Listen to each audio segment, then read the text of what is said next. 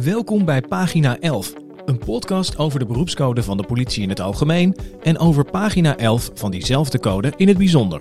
Met in deze aflevering onder andere bestaat er het beeld van eh, een beetje zoals uit Dick Trom, weet je wel, van de, de veldwachter. En dat is dan de politie van nu. En ik heb bij eh, zowel Henk van Essen als bij uh, Erik Akerboom destijds gecheckt. Van joh, jullie foto staat in het boekje. Klopt wat hier staat? Klopt dat? Ja, dat klopt helemaal. Ja, maar waarom doen we dat dan niet? Pagina 11 met teamchef eenheid Midden-Nederland Martijn Aslander, Teun Pieter de Snow van de Politieacademie en mijn naam is Lars Sørensen. Laten we er maar gewoon induiken. Dit is onze eerste aflevering. En als jij deze nu luistert, betekent dat dat we langs ballotagecommissies zijn gekomen en dat die getoetst is. En dat we dit dus ook mogen. Dat er niemand in opspraak komt. Ja, precies, dat we dit mogen doen. Uh, Martijn Aslander, uh, uh, Teun Pieter dus nou. Eerst even misschien de mensen die luisteren, die misschien zoeken ook naar hoe verhouden wij ons tot dit onderwerp. Dus en de organisatie. en de organisatie. Dus we moeten dat even introduceren. Uh, zullen we met jou beginnen? Je hebt eigenlijk de, de grootste poot in de organisatie. Jij staat in de organisatie, uh, Teun Pieter. Ja, um, ik ben uh, verbonden aan de politieacademie. En um, daar wordt heel veel les gegeven, dat doe ik. En ik doe ook onderzoek. En dat doe ik allemaal op het gebied van de weerbaarheid van politiemensen. En waar gaat het dan eigenlijk om? Nou, hoe, hoe is het met de mens in het uniform? hoe blijf je fit? Dan kan je denken aan fysiek fit, mentaal fit. Maar ook, hebben we er nog een beetje zin in, in het werk? Nou, en daar, dat heeft alles te maken met deze beroepscode. Want hè, we zijn geen robots met z'n allen. Waar kan je jezelf nog kwijt in het werk? Dat wil ik graag met jullie gaan verkennen. Mooi. Martijn Aslander, eigenlijk, mag ik dan zeggen, de geestelijk vader van dat deze podcast er moet zijn. Omdat jij bent als politievrijwilliger, je mag er zo natuurlijk zelf wat over vertellen, uh, ook die beroepscode ja, is in jouw bezit gekomen. En ja, voor jou was er een halleluja moment op pagina 11. Ja, dat was heel leuk. Ik was uh, een serie aan het doen voor operationeel experts. Uh, dat, zeg maar, dat zijn de, mensen die eigenlijk tussen rock en een hard place in zitten bij de politie, kun je wel zeggen. Dus die, die hebben heel veel met de uitvoering te maken. Zijn net geen leidinggevende, net wel. Die zitten een beetje op die laag. En um, ik heb er geloof ik 8000 gezien bij een aantal sessies. En ik kwam die beroepscode tegen. Die ben ik gaan lezen. En na pagina 11 dacht ik, mijn hemel, wat staat hier? En sindsdien ben ik elke keer als ik bij een politiegroep uh, uh, mocht optreden, vroeg ik met het boekje in de hand: Kennen jullie dit boekje wel? Heb je het wel eens gelezen? Weten jullie wat er op pagina 11 staat? Op pagina 11 staat gewoon heel duidelijk dat er echt heel veel kan en mag bij de politie, terwijl iedereen denkt van niet. Hmm. Nou, dat is een interessant spanningsveld. Nou, inmiddels ben ik twee dagen per week ben ik vrijwillig teamchef bij de politie. Ik werk ook met Teun Pieter samen in dat team. Uh, formeel onder Midden-Nederland, maar ik, ja, ik, ik, kom echt overal, van wijkagent tot en met de korpsleiding en alles daartussen. En uh, ja, ik, ik, neem zeg maar als vrijwilliger mijn, mijn expertise over die netwerk- en informatiesamenleving mee. Ja, want dat is wat jij buiten de organisatie uh, waar je mee bezighoudt. Ik schrijf er boeken over, ik doe daar veel experimenten in, veel buitenom interventies zoals de, de schaduwacademie.nl. En uh, ja, ik vind het heel fascinerend dat mensen bij de grootste organisatie van Nederland werken denken dat ze strak in de pas moeten lopen. Dat doen ze in de praktijk trouwens nooit. Dus dat is ook wel weer interessant. En op het moment dat je ze aanspreekt op, dat, op die pagina 11, zit iedereen je aan te kijken van nee, dat staat er niet echt. En ik heb bij uh, zowel Henk van Essen als bij uh, Erik Akerboom destijds gecheckt. Van joh, jullie foto staat in het boekje. Klopt wat hier staat? Klopt dat? Ja, dat klopt helemaal. Ja, maar waarom doen we dat dan niet? Nou, dat is een interessante verkenningstocht. Genoeg voor een hele serie podcast. 11 dit jaar in 2022. Als een protocol, procedure of werkwijze niet of onvoldoende werkt, hebben wij de professionele ruimte om te handelen zoals wij dat uh, moment juist achten. Achteraf zullen we dit handelen kunnen uitleggen. Wij mogen erop vertrouwen dat onze leidinggevende ons ondersteunt, zelfs als het fout mocht gaan of de keuze niet de juiste blijkt te zijn. Ja, wat daar in feite staat is van, joh, je hebt een eed gezworen, je hebt een opleiding gehad, uh, je hebt die code gelezen. Hier staat eigenlijk van, joh, ga je gang. We hebben een aantal dingen afgesproken om, voor, voor good reasons, vanuit de praktijk, vanuit het verleden. Maar als je in een situatie terechtkomt, en dat is natuurlijk om de havenklap, dat wat we hebben bedacht eigenlijk niet werkt, in die situatie, op dat moment, in die context, dan, dan moet je eigenlijk de ballen hebben om daarvan af te wijken. En dat mag dus altijd, staat hier, mits je het kunt uitleggen achteraf. Ja, en wij en, vertrouwen erop dat jij de juiste keuze maakt. Daar hebben we je voor opgeleid. Dat, ja, Ja. En, en dus dat betekent dat er heel veel handelingsbevoegdheid ligt om af te wijken van een regel, welke regel dan ook. Ik noem even een voorbeeld. En, eh, en ja, ik, ik kom half van buitenaf natuurlijk. Ik ben heel nieuwsgierig hoe Pieter, eh, toen Pieter hier naar kijkt. Maar stel je voor, er is iemand overleden. Een collega. eh, of een, eh, een partner van een collega, laten we het even zo houden. En je denkt, ja, daar, daar moet even een bloemetje heen. Ja, dan moet je niet vier weken moeten wachten tot je een bloemetje mag kopen. Want dan ligt diegene onder de grond. Dus dat is allemaal niet zo heel handig. Nou, dat lijkt me typisch een situatie waar je denkt, ja, ik snap dat we inkoopregels hebben. Maar ehm, gaan we nu even niet doen. Want eh, eh, dan kunnen we niet doen wat er echt moet gebeuren. En wat je nodig hebt is mensen die op dat moment snappen, ja nee, wacht even. Die regel, dat is de guideline. Niet in beton gegoten. Dat is om processen de goede kant op te krijgen. For good reasons, dus geen misverstand. Maar we gaan nu afwijken. En dan leg je het uit. En dan mag je erop vertrouwen. En dat is een uitdaging voor alle leidinggevenden. Dat je leidinggever je daarin ondersteunt. Dat je zegt, ja, ik snap dat je bent afgeweken. Eh, dat is geen goed idee, want... En dan heb je een gesprek. En dat gesprek mist heel vaak. En kijk, als iemand elke keer afwijkt... en het gaat elke keer mis... ja, dan heb je gewoon niks geleerd. En dan heb je een ander probleem. Ik mag aansluiten als eh, podcast- en contentmaker. Eh werk al voor de politieorganisatie eh, voor verschillende projecten. En dan maken we radio of ik presenteer evenementen. En Dus vind, je hebt de, de, de kop 2000 heb je... de COP 2000 eh, onlangs mogen meeproduceren. En voor de ICT-organisatie maken wij Radio IV. En, en vindt de politie gewoon een prachtige organisatie. In eh, de grootte, in de diversiteit en zelfs in de problematiek die daar eh, mee komt kijken. Dus dat zal mijn rol zijn in deze 11 podcasts die we voor je gaan maken. Zoals je misschien al hoort, is het helemaal niet moeilijk om hier gewoon elf filosofische discussies van te maken. waarin alles voorbij komt. Maar we gaan het natuurlijk wel proberen voor je te structureren. Dat doen we dan door elke uitzending een, een andere hoek bij te pakken. Als het nodig is, een externe eh, eh, expert in te bellen of in te schakelen.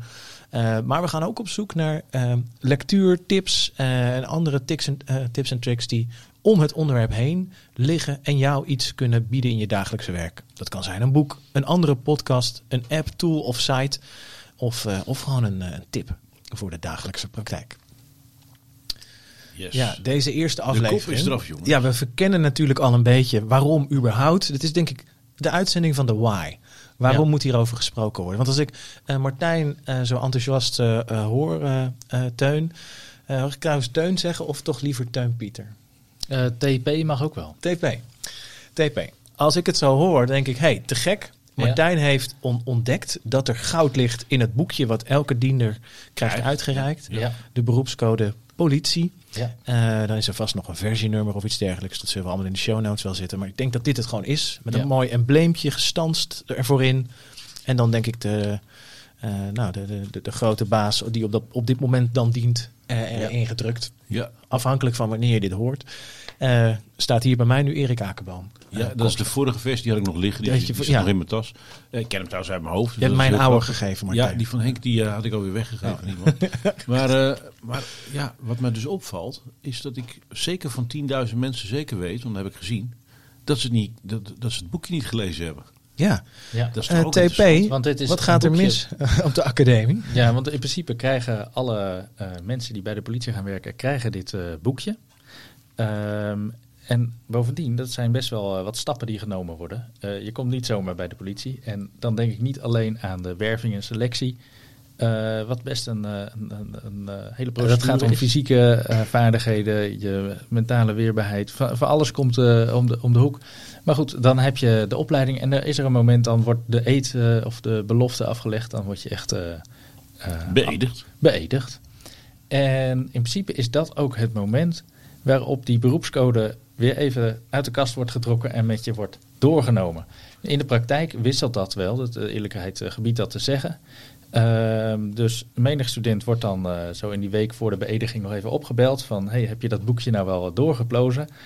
Ehm, maar goed, dat is allemaal aan het begin van de carrière. En eh, daarna begint het echte werk. Ik heb er weinig zicht op, en laten we dat ook gewoon in deze podcast verkennen, wat er nog verder gebeurt met, die, eh, met, met dit boekje. Of die nog wel eens onder het stof vandaan wordt getrokken. En ehm, in hoeverre dat gesprek op de werkvloer plaatsvindt. Want we zijn allemaal hard aan het werk.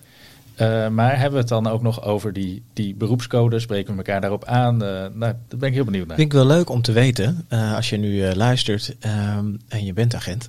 Eh, of eh, werkzaam binnen de organisatie waar de beroepscode op, eh, eh, op van toepassing is? Ik kan me voorstellen dat daar ook nog. Of is het voor iedereen? Is dit ook eh, de desk, desk job people die Dit de organisatie dit is de mogelijk code maken? voor alle 65.000 Juist, ja, ja. politiemedewerkers. Laat even weten in, eh, eh, in de reactie op welk platform je dan ook eh, eh, deze pod- podcast luistert. En heb je en het zo'n- nog? En zo'n beroepscode is niet, niet uniek voor de politie. Hè. We spraken toevallig vanochtend iemand die, eh, die bij Defensie eh, 15 jaar gezeten heeft. En die heeft ook zo'n boek. Defensie heeft ook zo'n boekje. Dus de code van dit is onze normen en waarden en regelset. Hier houden we ons aan. Dit is ongeveer de bedoeling van wat wij doen. En dit is de rijkwijde. Maar als niemand het leest of daarover nadenkt. Of als daar het debat niet over wordt aangegaan. Ja, dan, Ja. eh, dan krijg je zomaar allemaal situaties die helemaal niet nodig zijn. En het kan leuker en beter en makkelijker. Is het eh, dan, wat, eh, zonder gelijk te zeggen daar gaat het mis, maar wat, wat dus gebeurt, is het een bureaula-document geworden? Belangrijk, er is over nagedacht, vermoed ik, door heel veel mensen, dat hier de letters staan in de volgorde waar ze zeggen ja. Zo, horen wij, zo trachten wij ons werk te doen. Maar als het boekje zelf natuurlijk in de la verdwijnt, dan geldt de norm die gewoon in de dagelijkse praktijk is. Ik vind het wel heel leuk qua serie die we aan het maken zijn, dat we ook op onderzoek uitgaan naar wie hebben die letters opgeschreven. Ja. Hoe vaak hebben ze erover gepraat en wanneer was dat voor het laatst? Dus dat lijkt me een leuke, leuke research exercitie als onderdeel van deze show. Dus dat is huiswerk voor ons allemaal. Zeker. Mag ik heel even voordragen uit de colorfoon? Dat, Ja, ja, dat staat dan eh, achterin. Daar staat de inhoud van deze tekst kwam tot stand dankzij bijdragen van collega's en burgers. Nou, dat vind ik een, eh een is wel boeiende mooi, zin. Er staat ook een, een mailadres bij, dus daar gaan we eens even verder induiken. Beroepscode, het, oh ja, ja, ja, precies. Ja. En eh, je ziet, eh, Lars, wellicht ook helemaal achterin staat ook de ambts, ambtseed of de ambtsbelofte. Dus Oh ja, de tekst die ja. je dan eh, uitspreekt. Ehm, en ook dat is vergelijkbaar hè, met andere... Ja, ik heb dat dit jaar, of afgelopen jaar, heb ik dat allemaal doorlopen. Ik ben officieel beëdigd en geïnstalleerd zeg maar als, als politievrijwilliger. En heb ik de, ja, de ik zweer, verklaar of beloof dat Ja. ik middelijk of onmiddellijk in welke vorm dan ook het verkrijgen van deze aanstelling aan niemand anders heb gegeven op. Ja, ja, mooi ja. En ik ben wat direct wel even eh, benieuwd. Voor mij is het alweer even geleden, Martijn. Maar hoe, hoe, hoe was dat voor jou? Ehm, was dat gewoon een, een volgend hoepeltje? Die eet afleggen? Of- Nee, of- nee, dat was een spectaculaire ervaring. Ik kan niet anders zeggen. Eh, het was in Zeist. Het kon doorgaan eh, met het corona-dingetje en zo. Dus, met een hele groep mensen, politievrijwilligers, een hele badge. Martin Sietelsing, die, eh, die, die nam de belofte of de, de eet af bij ons. De eenheidschef van uh, Midden-Nederland? Ja, en ehm, dat deed onverwachts veel meer met me dan dat ik dacht. Maar dat komt omdat ik in mijn hele leven nog nooit een baan of een uitkering heb gehad. Dus ik ben vanaf mijn vijftiende ondernemer. En ehm, de enige ervaring die ik ken die hierop lijkt, was dat ik eindelijk mijn VWO-diploma had gehaald toen ik 21 was. En daarna heb ik eigenlijk nooit zo'n ervaring gehad van een soort officieel momentje dat ik een soort certificaat kreeg uitgereikt als een soort accomplishment. Het is echt een initiatie met- in iets. Zo'n, zo'n. Dat voelde en Ja, het was een ja. ongelooflijk mooi, warm welkom in die organisatie. Ik werd ook nog even ter plekke uitgedaagd op mijn skills. Want ik eh, moest ter plekke mocht ik een eh, speech houden. Dat, dat, dat kreeg ik eh, acht seconden voor, van tevoren te horen. Dus dat, dat was even heel leuk. Dan kon ik even laten zien van hoe ik ernaar kijk. Dat kun jij vind. toch? Dat kan ik, maar ik was er niet op eh, bedacht, zeg maar. Ja. Ik dacht, nou, ik word nou net als de rest even beëdigd, maar ik moest even wat dingetjes doen. En eh, ik kreeg ook zowaar een uniform, dus dat was ook wel een, eh, een, een, een hele toestand. Want dat, dat, dat heeft niet iedereen blijkbaar. Ja. Eh, dus dat voelde echt even, even heel, heel fijn en warm en officieel. En ik moest ongelooflijk hard lachen, want ik kreeg dus die beroepscode in handen. Toen dacht ik, ja, maar die ken ik uit mijn hoofd. Want Ja. ik ben juist degene die aan mensen uitlegt wat daarin staat. Want ik denk echt dat ik er eigenhandig voor gezorgd heb dat een paar duizend mensen die boekjes in handen hebben gekregen. Want ik, dus elke keer als ik ergens ben en ergens ligt een stapel beroepscode boekjes, dan zeg ik, mag ik die hebben? Ze zeggen, oh ja, ja, we hebben nog een paar dozen liggen. En dan, dan stop ik ze in mijn tas en die deel ik dan uit als ik collega's tegenkom. Jij deelt dat echt als een soort Ik ben, evangelist ik- eh, uit. ja, omdat ik echt ervan overtuigd ben dat wat er op pagina 11 staat. Ik weet zeker dat dit klopt, want dat heb ik gecheckt en geverifieerd. En ik snap dat mensen de rijkwijde van die pagina 11 niet genoeg zien. Dus ja, laten we het lekker gaan uitdiepen in die 11, eh, in die 11 eh, podcasts die we dit jaar opnemen. We gaan dus sowieso verkennen. Ehm, wie hebben hem inderdaad eh, gemaakt en eh, wanneer is er voor het laatst naar gekeken? Want ik denk dat het belangrijk is als we het zo belangrijk maken, dat stukje op pagina 11, dat we dat ook blijven valideren. Wat vindt de Centrale Ondernemingsraad hiervan? Wat vindt de vakbond hiervan? Ja. Eh, Ja. ik vind dat ja, machtig interessant. En vervolgens kun je natuurlijk, kijk, er zijn, als, als de politie een bedrijf was, hè, dan heb je waarschijnlijk heb je ook heb je een visie en missie en kernwaarden. En eh, die worden ook één keer in de zoveel tijd, waarschijnlijk door een grote consultancyclub, worden die eventjes eh, opgepoetst. Komt een mooi verslag van en, eh, en, en, en wordt dan in zo'n organisatie geïntroduceerd. Ik heb daar als, als dagvoorzitter goed werk van, want dan één keer in de zoveel jaren, dan moet dat onder de aandacht gebracht worden. Ja. De crux zit hem natuurlijk uiteindelijk toch in de cultuur. En, dus mijn vraag is dan: van, blijkbaar, als jij constateert dat, ehm, eh, dat dit, dat dit, dit is het is een nieuwswaardig iets. Jij con- concludeert, Martijn, eh, er, wordt, er wordt niet naar gehandeld. Of niet volledig naar gehandeld. Eh, of we gebruiken de potentie er niet van. Waar zit dat dan? Nou ja, dat zit, dat zit hem in allerlei eh, cultuurachtige aspecten van een organisatie. Maar ik, ik durf hier wel de vraag te stellen van... bestaat de politiecultuur als zodanig überhaupt wel? Want je zou kunnen zeggen dat de politie niet bestaat. Wat bedoel ik daarmee te zeggen? Deze Ja, die moet je even is- uitleggen, ja. De club is zo groot, 65.000 mensen... dat je je kunt afvragen of je wel kan spreken van één organisatie... of überhaupt wel één cultuur. Want ik weet dat eh, de cultuur bij eh, de, de dienst speciale operaties totaal anders is dan de cultuur eh, in Oudijk bij de, bij de IT-jongens of bij een wijkteam in Drenthe. Dus er zullen generiek dingen zijn, maar ik denk niet dat je kan spreken van een hardnekkige, vaste cultuur in de hele organisatie. Maar ik ben wel nieuwsgierig hoe Teun Pieter dat ziet. Eh, ja, het is enorm divers, eh, of eh, gevarieerd, laat ik het zo zeggen. Ehm, maar wat dus de overeenkomst is, is die beroepscode. Dus dat, dat maakt het enorm eh, eh, boeiend om te kijken hoe komt dat dan tot zijn recht op de verschillende plekken.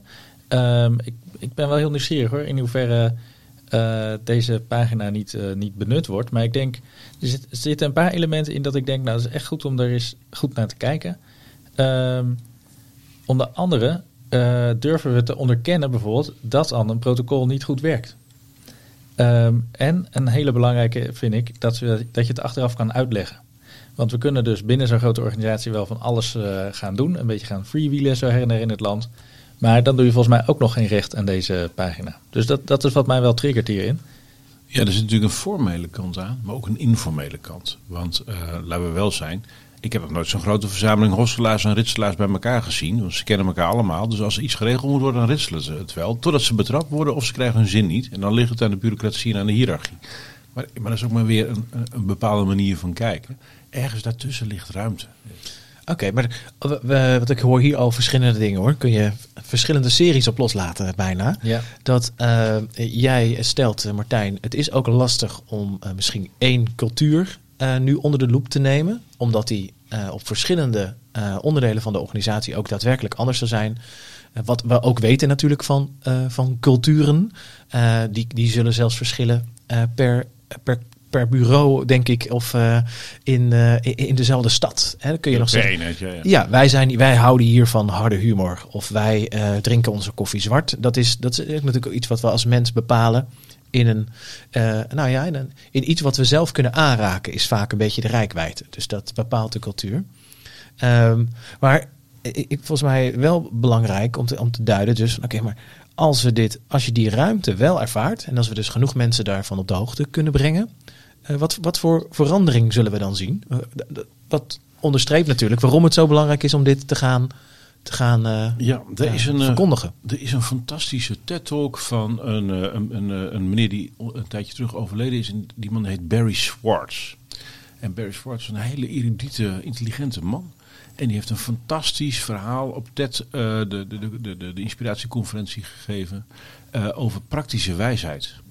En, en daarin zei hij, only a wise man knows the exception to every rule.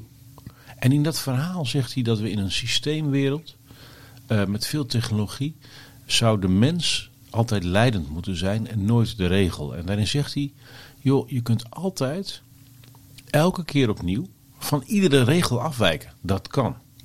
Maar dan heb je ballen nodig om af te durven wijken van die regel. En dan moet je kunnen uitleggen aan je leidinggevende waarom je elke keer opnieuw van die regel bent afgeweken. Want eh, die regel die kan bedoeld zijn met de beste bedoelingen ingesteld voor een bepaalde situatie. Maar niet alle situaties zijn gelijk. Dus hij zegt, joh, die regels dat zijn guidelines. Die zijn niet in beton gegoten. Die zijn bedoeld om dingen de goede kant op te, te leiden en te leren van wat we al hebben meegemaakt. Maar je zult om de havenklap meemaken dat er iets gebeurt wat je nog niet hebt meegemaakt. Of waarin die regel net niet werkt. Dan moet je afwijken. dan heb je praktische wijsheid nodig. Dan bedoelt hij niet wijsheid als een oude man met een, met een grote grijze baard. Maar gewoon iemand die denkt, ja, dat is goed bedacht, gaan we niet doen, want dat werkt hier niet. Dus we wijken nu even af, want het is niet in het belang van degene waar we het voor doen, dat we dit doen. Dus stel je de regel of het systeem centraal of de mens. Nou, dat is zo'n rijke talk dat we hem in de show notes gaan zetten. Dan kunnen mensen die daar nieuwsgierig naar zijn, kunnen ze hem even rustig bekijken. Mooi. Gaan we doen. En ik ben dus heel benieuwd hoe mensen in de praktijk dan die afweging uh, maken. Het is uh, soms een onbewuste stap, denk ik, om uh, af te wijken van een regel of protocol. En soms een heel bewuste stap. Um, en ik ben heel benieuwd wat, uh, ja, wat zijn de overwegingen om te zeggen, nou jongens, hier, hier is echt wijsheid nodig. We gaan hier wat anders doen. Ja, ja is nu in de organisatie voorzien in dat daar zeg maar op gemonitord wordt. Dus zoiets als, als de beroepscode of als andere processen, zeg maar, van hoe wij met elkaar samenwerken, is er ook een comité, commissie of uh, werkgroep die zicht houdt op hoe dat, uh, hoe dat werkt. Jullie komen nu tot de conclusie van, hey, volgens mij ligt hier goud op pagina 11. maar is dat ook iets wat misschien een werkgroep of commissie ergens zou kunnen tegenkomen? Ik vermoed dat, dat deze werkgroep of commissie er zeker bestaat, want er zijn heel veel werkgroepen en commissies binnen de nationale politie. Um, ik ehm, hoop ook zeker een van de afleveringen eh, dat we die kunnen besteden aan wat gebeurt er nou eigenlijk in het onderwijs. Dus zeg maar aan, het begin, hè, hoe, hoe rol je zo'n organisatie in? En hoe zou je studenten mee kunnen geven om, de, om deze ruimte te pakken? Um, en in de, in de werkpraktijk is het um, voor mij soms wel even zoeken met wie ga je sparren over, over wanneer je dan weer je ruimte hebt gepakt. Dus stel, uh, er is een regel en ik denk nou, ik ga het toch weer even anders aanpakken. Met wie ga ik dan om tafel? Um, dan kan je direct zeggen, dan moet je naar je leidinggevende toestappen. Um, je kan, uh, er is binnen de politie ook een, een afdeling, veiligheid, integriteit en klachten, VIC. ja. En um, dat is ook een, een plek die open staat voor als je vragen hebt over wat is nou integer handelen, waar doe ik nou, doen we nou de goede dingen. Um, en het verschilt een beetje per eenheid hoe dat georganiseerd is. Maar zij stellen ook zelf wel eens thema's aan de orde. Als mensen twijfelen van hé, hey, ik loop hier tegenaan. Uh, voorbeeldje wat in Midden-Nederland bijvoorbeeld aan, de, aan de orde is geweest, is als politiemedewerker kan je dan bitcoins kopen. Nou, vanuit je functie of privé? dat, in beide omstandigheden komt dat voor. Hè? Dus, want crimineel Nederland heeft bitcoins behoorlijk ontdekt. in hoeverre kan je daar dan ook onderzoek doen, maar ook privé speelt het ook zeker. Uh, nou, dat is dan zeg maar een soort nieuw fenomeen waarbij je weer opnieuw moet kijken. Ja, hier hebben we nog geen kader voor. Uh, en een ander thema waar ik zelf ook onderzoek naar heb gedaan, is het gebruik van uh, partydrugs, noem ik het maar even. Ja, Wat voor onderzoek heb jij daarnaar gedaan? Veldwerk? nou, we hebben onder andere gevraagd aan mensen die nog maar net bij de politie gingen werken. Van, ehm, vind jij dat politiemedewerkers drugs kunnen gebruiken? Want in diezelfde beroepscode staat dat dat niet mag. Um, en ik noem dit nu even omdat dat een voorbeeld is van waarbij er in de samenleving zou je kunnen stellen, het is genormaliseerd. En ik moet bekennen, Lars, ook ik zit wel eens op een verjaardag en krijg ik dingen onder mijn neus geschoven waarbij ik denk, je weet toch waar ik werk. Hè? Maar het is heel normaal om uh, allerlei middelen te gebruiken. Um, en uh, in dat onderzoek bleek maar weer het belang om voortdurend dat gesprek aan te gaan. Wat vinden we nou normaal? En ook vooral waarom? En je kan dingen wel zwart op wit zetten van dit mag wel, dit mag niet. Um, maar uh, dan ben je er nog niet. Dus dat, gesprek is cruciaal. Dat is, dat is eigenlijk een beetje een voortvloersel vanuit de, de, de zienswijze die jij net beschrijft vanuit die TED-talk. Ik ben de naam even vergeten. Laten we hem zo... Barry Schwartz, On Our Loss of Wisdom. Ja, uh, dat dat gaat over, uh, dan is eigenlijk niks in beton gegoten. Uh, je werkt wel met een bepaalde basis. Want het zijn de afspraken die je hebt gemaakt. Maar die, dat kan prima gelden voor nou, de volgende stap. Of hè, het volgende jaar. We zeggen, nou, we werken met elkaar volgens deze basis. Maar we hebben ook iets ingericht uh, wat voorziet in dat die discussie gevoerd kan blijven worden. Ja, en die, die uh, discussie is dus nodig op, op thema's, daar kan je niet altijd voorzien. Zeg maar, twintig jaar geleden had, hadden we het misschien niet bedacht dat we het over bitcoins en partydrugs gingen hebben. Maar dat is gewoon wat de samenleving nu toch van ons vraagt. Ja. Um, ja, hij verandert onder onze handen. En al zou je nu een groepje bij elkaar brengen om te praten over bitcoin, moet je ook alweer gaan nadenken over NFT's.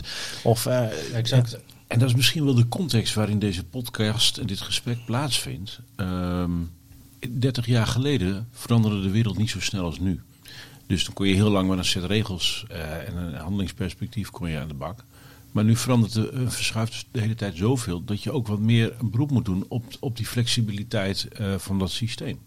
En die flexibiliteit zit ingebakken in die beroepscode, maar die wordt door heel veel mensen nog niet als zodanig ervaren. Want er zijn genoeg mensen die ik spreek zeggen, ja, ik vind ook wel dat dat zo is, wat er in die code staat. Maar ja, mijn leidinggevende zit de hele tijd te zeuren. Waarop ik dan roep, ja, ga dan met het boekje naar je leidinggevende en zeg dan even, hé hey vriend, je houdt je niet aan de code. Nou, die vrijheid voelen heel veel medewerkers niet. Nee, Om je, dan, leiding- dan om- zijn om, we... om je leidinggevende aan te spreken op het niet houden aan een code. Dan zijn we wel terug bij eh, cultuur ook. En dan, en dan even met de, de, die dat ik noem dat dan even cultuur. Ja. Dus de, de sfeer waarbinnen wij met elkaar werken. En we erkennen dat die eh, verschilt per, eh, per uithoek. unit, per, ja, Precies. Per onderdeel, ja. ja. Ja. Ehm, dat, maar dat is, wel, dat is wel een hele belangrijke. Eh, wat was het ook alweer? Culture eats strategy for breakfast. Ja. Je kan op een hoog niveau strategieën, visies, missies bedenken. Uiteindelijk is hoe wordt er met elkaar gewerkt op de werkvloer heel bepalend.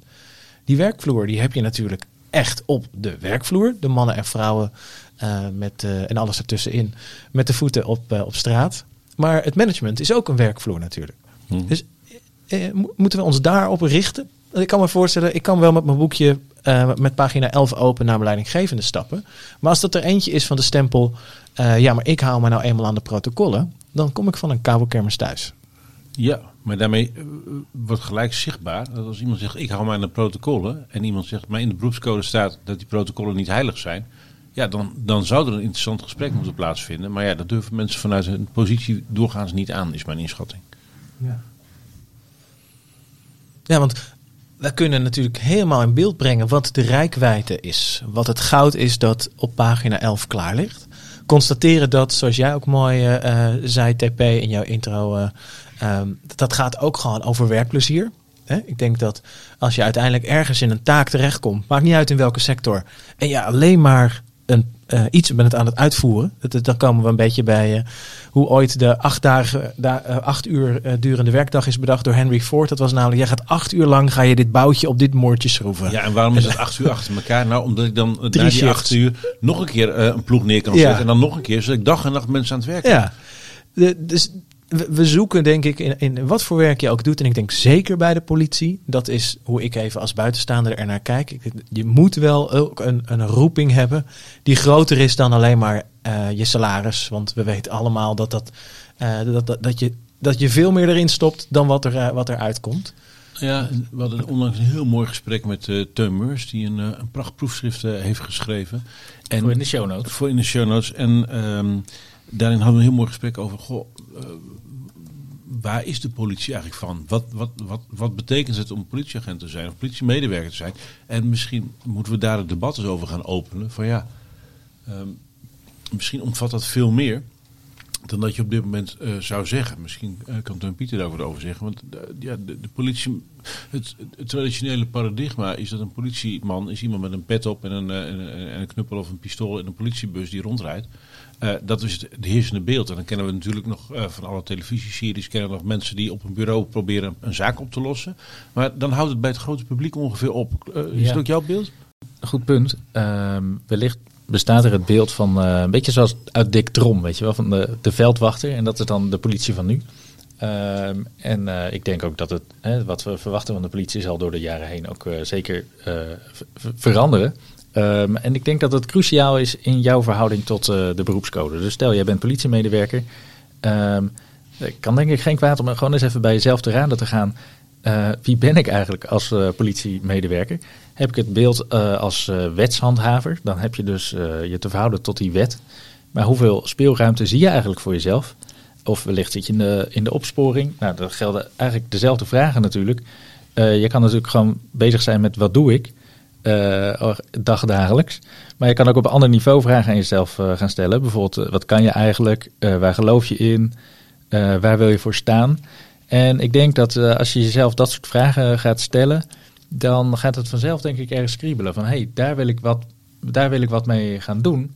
Want ik noemde net al, en dat was natuurlijk een beetje uitdagend bedoeld, al de term robots. Ehm, ik heb nog nooit politiemedewerkers uh, ontmoet die zichzelf als robot zagen. Maar ik kan jullie vertellen, uh, ik zat laatst nog in een Amsterdamse kroeg. Dan bestaat dat beeld toch wel. Hè? Van politiemedewerkers zijn, zijn gewoon uitvoerende marionetten eigenlijk van de, van de wetgever. Hè? Dus het zijn uh, soort vertegenwoordigers van de overheid en die hebben maar te volgen.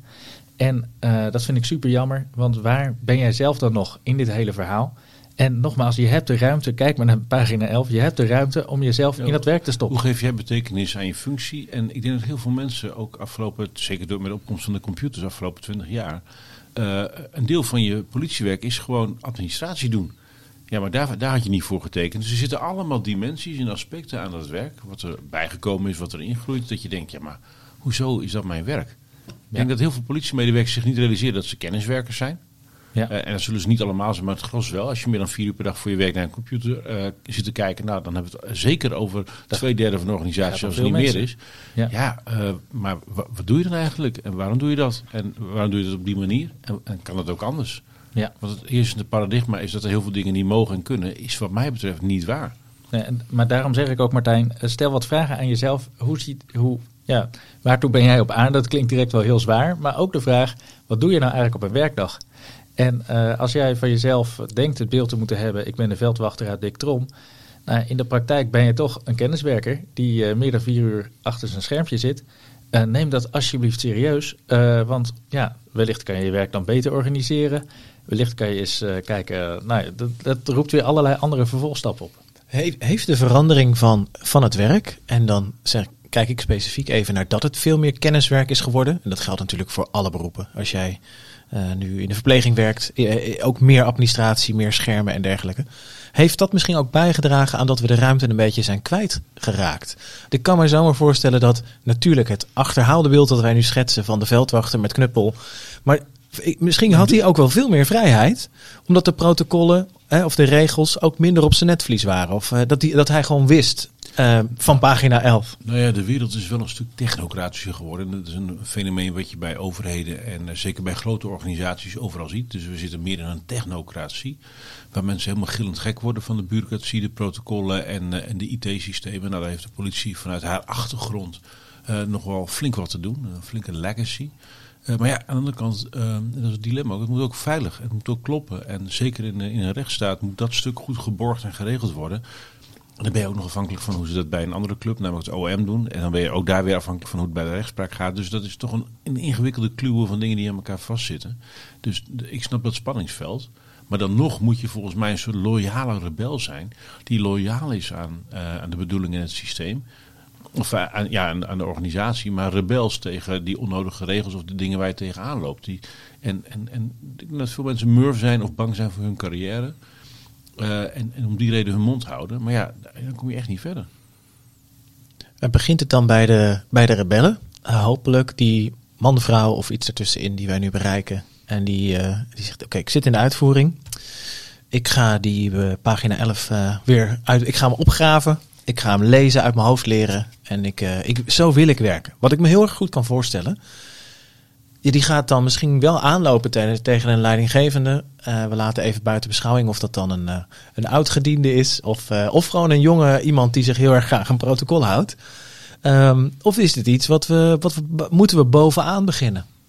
is het een cultuur die van bovenaf moet worden uitgestraald? Van hey, wij gaan ervan uit dat jou in. We, we, hebben je opgeleid, we hebben je beëdigd, je hebt gezworen, je hebt de beroepscode ontvangen wij gaan er gewoon vanuit dat jij altijd uh, het beste doet. En nou, daar ook op aanspreekbaar bent. Nou, eerlijk gezegd, Lars, denk ik dat dit op alle lagen van de, van de organisatie werkt. Dus, uh, Tussen de linies doen, Teun uh, Meurs dat. Nou, precies. En uh, het gaat ons dus zeker niet om buiten de lijntjes te kleuren. Die lijntjes zullen vast een reden hebben. Maar inderdaad, Teun Meurs noemt dat tussen de linies. dat is een begrip vanuit de voetbalwereld.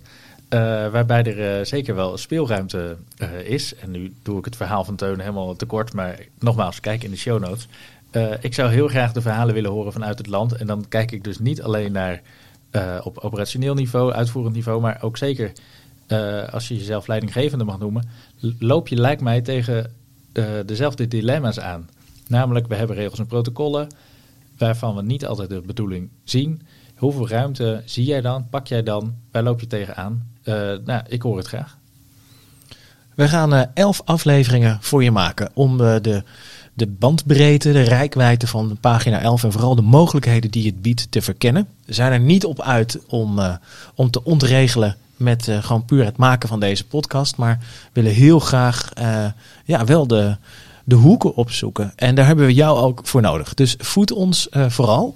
In de show notes eh, zullen we een manier achterlaten waarop je ons eh, ook kunt voeden. Misschien heb je ook wel een idee of een ervaring die pagina 11 raakt. En daar horen we daar heel, heel graag van. Ja. De volgende aflevering, weten wij nu al wat we, wat we kunnen beloven? In de, of moet ik die erachteraan monteren? Oh, je bedoelt het, eh, het, het setje tips, tricks, inzichten, dat soort zaken? Nou, nee, maar ook gewoon, eh, wat wordt onze volgende, onze volgende stap, zeg maar? Wat wordt... eh, Nou, volgende keer beloven we sowieso dat we een stapje dichter bij, eh, bij zijn bij wie heeft dit opgeschreven. Ja, ja, En precies. Met, Ja. en met welke Ja. context. Dus dan hebben we, als het goed is, wat namen en rugnummers van mensen die ons daar een stap verder in kunnen helpen. En binnen elf afleveringen weten we precies hoe het zit. En kunnen we daarna een tweede seizoen in. Want ik heb het nu al hartstikke leuk. Dan eh, eh, hebben we nog wat eh, tips en tricks, Martijn, voor deze aflevering. Of TP natuurlijk. Ja, nou ja, sowieso eh, eh, het, eh, het proefschrift van Teun Meurs eh, over tussen de linies. wat ongelooflijk interessant is, omdat het ook een ander perspectief geeft op de, de, de politiemedewerker als kenniswerker, onder andere. Ja, laten we ook direct de bijbehorende podcast erbij noemen. Want kijk, dat lezen is eh alleraardigst. Er staan mooie cartoon, cartoons Maar in. jullie hebben bewezen dat je deze podcast kan luisteren. Want die zijn jullie nu aan het luisteren. Dus dan kun je de volgende ook luisteren. Precies, dus laten we die van Teun ook tippen. Ja, hartstikke goed. Eh, nou ja, kijk naar het filmpje van Barry Schwartz. Ik geloof dat die 15 minuten is over Analysis of Wisdom. En ik heb een handige app-tip. Ja, daar ben ik ook een beetje van. Een beetje digitaal fit blijven met z'n allen. Kijk, om de havenklap gebeurt het dat je iets hoort, ziet, luistert, eh, meemaakt. Dat je denkt, dit wil ik even vastleggen, dat moet ik bewaren. Maar dat is vaak gedoe. Er is een handig appje voor Android en voor je iPhone, dat heet BrainToss. En met BrainToss kun je, eh, eh, er zitten drie knopjes op. Je kunt er een foto mee maken, een geluidsfragment opnemen en een stukje tekst eh, typen. En druk je op het knopje en dan verstuurt je dat naar het e-mailadres dat je daar in die app hebt ingesteld. Bijvoorbeeld naar je zakelijk adres of naar je professionele adres of naar je privéadres. En alles wat je dan, eh, en als je dan een stukje tekst eh, inspreekt, dan zet je dat om in geschreven tekst. Dus dat is de hele dag door als je druk bent en je denkt, oh, dat moet ik even niet vergeten, dit is belangrijk, dit wil ik vastleggen. Dat is een handige app en daar wordt het beter van. BrainToss. Mooie tips. Volgens mij eh, zijn dat de tips voor deze keer. Mooi. Dan wil ik eh, jou hartelijk bedanken voor het eh, luisteren. Je hebt hiermee geïnvesteerd in de ontwikkeling van je eigen beroep. En hopelijk ervaar je dat ook zo. Vind je dat er iets anders moet, iets beter kan? Ja, wij zijn heel erg democratisch, dus laat het ons vooral weten.